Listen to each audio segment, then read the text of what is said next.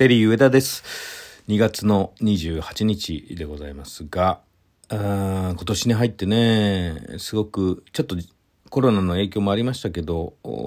声の SNS 時代に突入っていう感じがしてますよね。えー、前からあったポッドキャストっていうのはちょっと復活したような気配があって、クラブハウスはね、ご存知のように、えー盛り上がってます。それに続いて声の SNS、スペースとかね、ダベルっていうのもね、あったり、えーします。最近ね、えー出てきましたけど。もうなんか韓国だともう声の SNS のサービスなんかもう100個ぐらいあるらしいですけどね。なんでまあその声ですよ。声についてちょっとね、今日は話しようかなと思うんですけど、声ね、好きな声、嫌いな声とかってありません？僕は結構あってね、声が好きな人を割と好きになったり、えー、ね、ちょっと嫌な声してる人がちょっと苦手だったり、みたいなことって僕は昔から結構ありましてね。まあ、幼い頃とか考えてみますとね、遡って、うん、やっぱり、えー声のメディアっていうと、最初はラジオですよね。まあ電話もありますけど、ね、えーそのラジオですよ。で、そこからやっぱりちょっと好きな声のパーソナリティの人とか、声優さんとか歌手の人とか、そういう人が出てくるとやっぱり聞いてましたよね。うん、小学生の頃はね、やっぱり毎日放送 MBS のヤングタウンっていうのを聞いてました。関西人ですからね、僕奈良に住んでました。その頃は、やっぱり、谷村新司さん、ヤンタの金曜日、バンバンとね、えーやってまして、谷村新司さんのあのソフトな優しい感じっていうのがね、やっぱりすごい良かったですね。バンバヒロフミ、バンバンさんもね、すごい、えー心地のいい声されてるし、あの二人の掛け合いっていうのがね、えー遅い時間小学生聞いてても非常に心地よくて面白くてね、うん、あの笑い声とかもね、すごく気持ちいい感じですよね。まあ、あとはクロスオーバーイレブンっていうね、番組ありましたけど、ジョー達也さん。ねえ、えー渋い声。まあ、その系統で言うとクリス・ペプラーさんとかね、やっぱり CM のナレーションとかだと、そういう渋い人がいますよね。えーあと歌手だと中島みゆきさんですかね。オールナイトニッポン初めて聞いた時は驚きました。あのー歌の時の声と、ラジオで喋ってるギャーハーみたいな声、あのギャップに最初聞いた時はちょっと同一人物とは思わなくてですね、え、これ本当に中島みゆきなのみたいな感じでね、あのー驚きましたけどね。驚いたといえば、ビートたけしさん。たけしさんのオールナイトニッポン、当時やっぱり1986年とか7年とかだ。ねえ、ん僕高校時代に聞いてましたけど、めちゃめちゃ早かったですよね。ありえないぐらい早口で、それで1時間2時間と喋るっていうのでね、たけしさんも驚きましたけど、まああとは歌手の人ではね、ちょっと低い声の人が好きでしたね。あの喋ってる時も低いし、歌ってる時も低いっていうか渋いというか、中森明菜とかね、うん、ボソボソこう低い声でね、喋りますけど、オフの時は。で、歌ってる時は割とね、低い声から入って、えー歌い上げるみたいな感じがあったり、まあちょっとしゃがれてる声の人、うーん、オーヤンフィーフィーとかね、ケイ・ウンスクとかね、そういう渋い人もね、僕、小学生、中学生ぐらいの時でも結構好きでしたね。チャラとかね。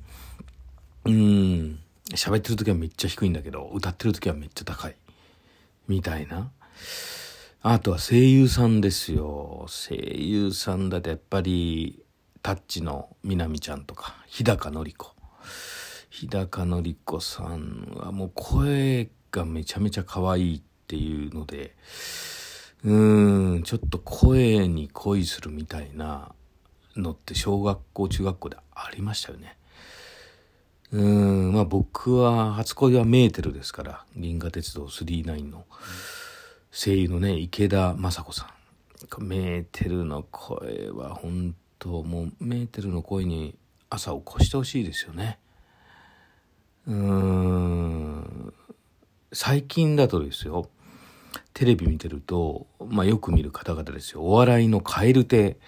あの男の中野周平くん、あの高い声でしょ。あの声は、まあ声優さんっぽい感じに聞こえるんですが、えー、お笑いの芸人さんですよね。彼の声はもう一発でわかるし、高い声であんまり好きな声って僕はないんですけど、久しぶりにね、あの高い声で好きな声。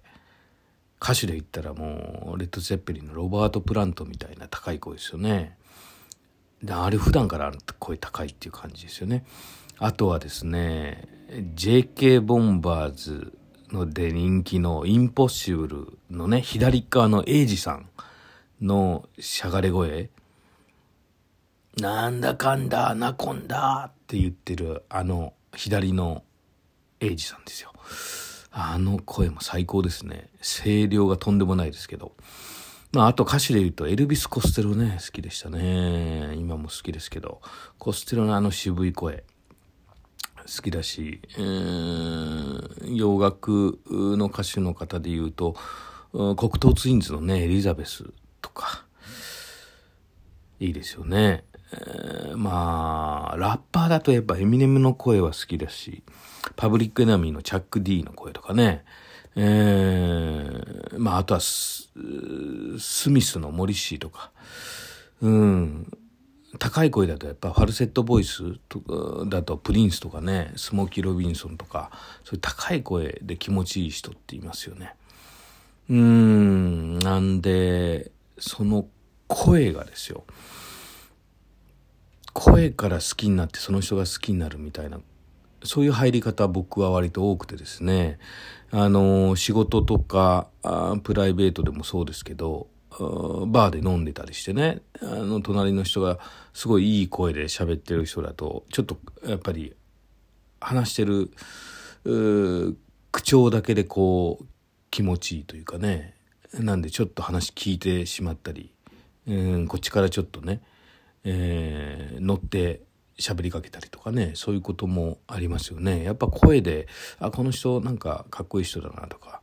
あ渋い人だなとかね。やっぱりスナックのママとかねやっぱりもう酒焼けしたもうガラガラヘビみたいな声の人もいるじゃないですか。でもそういう人ってあ人生経験があるんだなっていう感じがすぐわかるしああいろいろあったんだろうな離婚も多分してるだろうし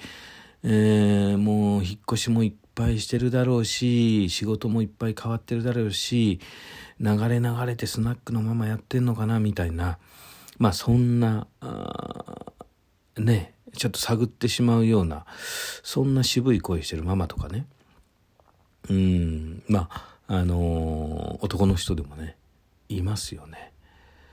だからその声っていうのはすごい大事だし、えー、まあ安心する声の人とかっていますよね。あ、この人ちょっと信用できるな、みたいな。うん、だからそういうなんかいろんなパターンの声があるなぁなんて思いますけど、その声ってほとんど人生であんま変わんないんじゃないですか。70、80になったらちょっとね、声が出にくくなって変わるっていうのはあると思うんですけど、そうじゃなければやっぱりもう50歳60歳ぐらいまで声の感じって一緒ですよね。うんだから本当あの声がいい人っていうのは本当いいと思うし自分で自分の声ってなかなか分かんないしよく言うのがカセットテープレコーダーにね録音した声を自分で聞くとこう何て言うんですか脳の反響の関係か分かんないですけど自分じゃない声に聞こえてしまうっっていう現象ありますよね。うん、僕も自分で聞いたらもうほんと嫌いな声だなっていう感じしますけど。まあ声をね、僕もたまに褒められるわけです。いい声してますね。でもね、それは自分が見たことない背中を褒められてるみたいなね、感じしますよね。うん、だからピンとこないという感じなんですが、まあ声の好みっていうのはたくさんあるなと。ちょっといろんな気になる声のね、ポッドキャスターの人とか、うーまあ、ジェーン・スーさんとかの声、いいですよね。ちょっと、まあ、昭和の、あのー、おばさんっていう感じの声がか匂ってきますけど、すごい好きな声ですよね。気持ちいい声というかね。うん。で、笑い声が気持ちいい人います。で逆に笑い声が嫌な感じする人もいますよね。なんかそこに性格が出てんでしょうかね。わかんないですけど。